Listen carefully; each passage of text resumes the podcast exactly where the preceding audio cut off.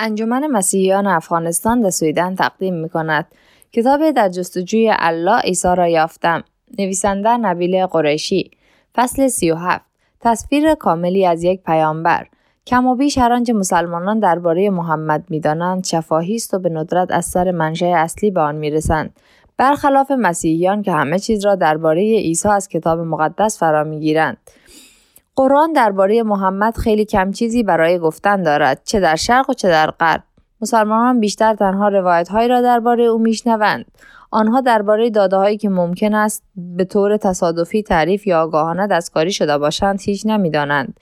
برای آنها نیز همچون من مایه تعجب خواهد بود. هنگامی که دریابند حتی اولین گزارش ها از زندگی محمد خود به روشنی اقرار می کند که آگاهانه دستکاری شدهاند.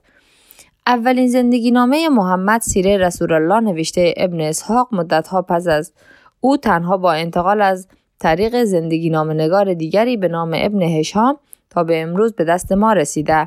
ابن هشام در پیشگفتار خود توضیح می دهد که روایت زندگی محمد را دستکاری کرده آنچه گفتن آنها موجب رسوایی بود موضوعی که برخی از مردم را پریشان می کرد و آن گزارش هایی که معلم من می گفت نمی تواند آنها را معتبر بداند. همه این چیزها را از قلم انداختم. این نشان می دهد که حتی اولین گزارش ها از زندگی محمد نسخه های دستکاری شده ای از روایت های پیشین هستند که آنها نیز خود دستکاری شدند. من شکی ندارم که ابن اشام قصدش شرافتمندانه بوده ولی نیت شرافتمندانه او تغییری در این حقیقت ایجاد نمی کند که در روایت زندگی محمد دست برده است تا آن را خوشایندتر نماید و چیزهایی را که به نظرش باور کردنی نبوده برداشته است خانواده ها و معلمان او نیز هنگامی که سنت های زندگی محمد را به ما انتقال می دهند همین پاکسازی را انجام می دهند. آنچه مسلمانان در کودکی درباره محمد میآموزند چهره پیرایش شده این لکه را پاک کن و آن ویژگی را بزرگتر کن با این کار از چهره پسندیده می‌سازند با بازگو کردن گزیده از سخنانش محمد تصویر کاملی از یک پیامبر می شود. مجموعه پهناور حدیث و ادبیات سیره به این پدیده نیرو می بخشد. اگر یک مسلمان بزرگ شده در غرب بخواهد تصویر صلحجویی از محمد بسازد تنها کاری که باید بکند این است که آیه های صلح آمیزی از حدیث و قرآن بدون آیه های خشونت آمیز بازگو کند اگر یک مسلمان تندرو بخواهد پیروانش را به انجام کارهای تروریستی فرا بخواند تنها آیه های خشونت آمیز را بدون آیه های آمیز بازگو می کند. این شیوه بازگویی آیه های گزیده بسیار فراگیر و اغلب وحشتناک است. برای نمونه آیه از قرآن که من دیدم خیلی بیشتر از هر آیه دیگری برای نشان دادن چهره صلحآمیز از اسلام بازگو می شود آیه 32 از سوره ماعده است من دیدم که آن را در CNN, MSNBC, EBC و برنامه های بیشمار دعوت به اسلام بازگو کردند تا نشان دهند که اسلام از کشتار جلوگیری می کند. آنچه در همه این موارد از قلم انداخته می‌شد آیه پیش از آن است که روشن می کند جلوگیری از قتل به یهودیان ام شده بود. این تعلیمی نبود که برای مسلمانان فرستاده شده باشد. آیه پس از آن است که مستقیم به اسلام و مسلمانان مربوط می شود. سزای کسانی که با خدا و رسول او می جنگند و در زمین به فساد می کوشند جز این نیست که کشته شوند یا مصلوب گردند یا دست و پایشان برخلاف جهت یکدیگر بریده شود یا از آن سرزمین رانده شوند که متاسفانه آن آیه نیز طی روند بازگویی آیه های گزیده نادیده گرفته می شود. من هیچ یک از آنها را نمی دانستم تا هنگامی که خودم برای یافتن حقیقت به جستجو پرداختم.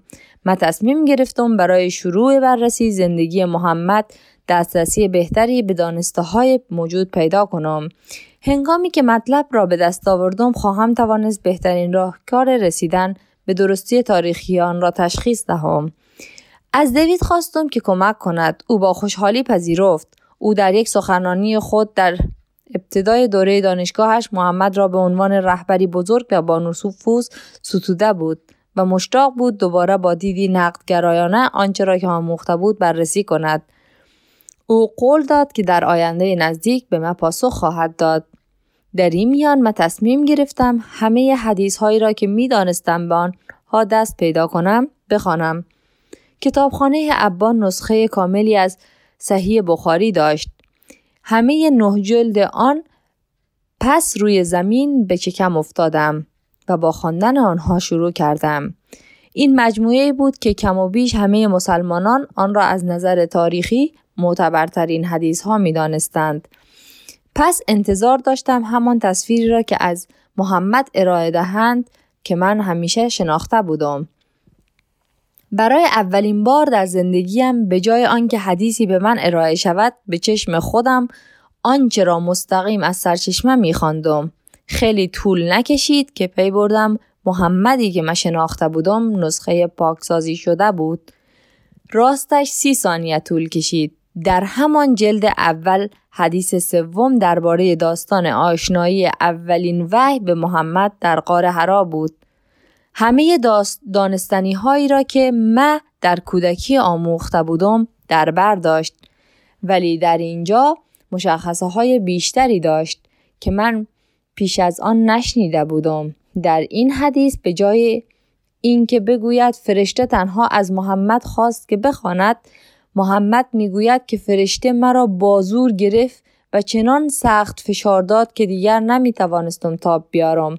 هر بار که فرشته از محمد می‌خواست که بخواند فرشته محمد را چنان سخت میفشارد که او نمی‌توانست زیر فشار تاب بیاورد. محمد پس از رو در رو شدن با فرشته ترسان به نزد زنش برگشت و قلبش به شدت می‌زد. پس از آن فرشته برای مدتی باز نگشت و وحی الهی باز ایستاد. این تصویر محمدی که من میشناختم نبود. بسیار دردناک و غیرقابل ستایش بود. این نسخه پاکسازی نشده یا دست کم کمتر پاکسازی شده ای از محمد بود. علاوه بر آن برای توضیح بیشتر به حدیث دیگری در صحیح بخاری ارجا داده شده بود. جلد نو حدیث 111 من جلد نهم را از کتابخانه عبا بیرون کشیدم. حدیث 111 را پیدا کردم و همه آن را خواندم. آن حدیث در یک آن توهم مرا از آشنایی با محمد در هم شکست. حدیث می‌گوید هنگامی که او جبرائیل را دید ماهیچه گردنش از ترس گرفت و هنگامی که جبرائیل برای مدتی رفته بود پیامبر چنان افسرده شده بود که چندین بار می‌خواست خود را از بالای کوهی بلند پایین بیاندازد و هر بار که او به بالای کوه می‌رفت تا خودش را پایین بیاندازد جبرائیل به او ظاهر می‌شد و می‌گفت ای محمد تو به راستی فرستاده حقیقی الله هستی که در نتیجه دلش آرام می‌شد و کوتاه میآمد. من چنان جا خورده بودم که خشکم زده بود. آیا به راستی این صحیح بخاری بود که من می‌گفت محمد به فکر خودکشی افتاده بود؟ حدیث در ادامه گویی برای تاکید می‌گوید که هرگاه فاصله بین وعیها طولانی می‌شد مانند گذشته همان رفتار از محمد سر می‌زد. ولی هنگامی که به بالای کوه می رسید جبرائیل در برابر او ظاهر می شد. با ناباوری به کتاب خیره شده بودم. این به هیچ وجه به یک فراخان نجیب و با شکوه به جایگاه پیامبری نمیمانست. روحی خشن چنان با خشونت با محمد رو در رو شده بود که او را وحشت زده کرده و واداشته بود. چندین بار به فکر خودکشی بیفتد و این تنها یک کتاب معمولی نبود. این صحیح بخاری معتبرترین کتاب حدیث بود. آنجا بود که من داشتم پی می بردم میراستار تصویر پیرایش شده از محمد بودم. البته محمد واقعی یک تصویر نبود. او مردی با گذشته واقعی در تاریخ بود.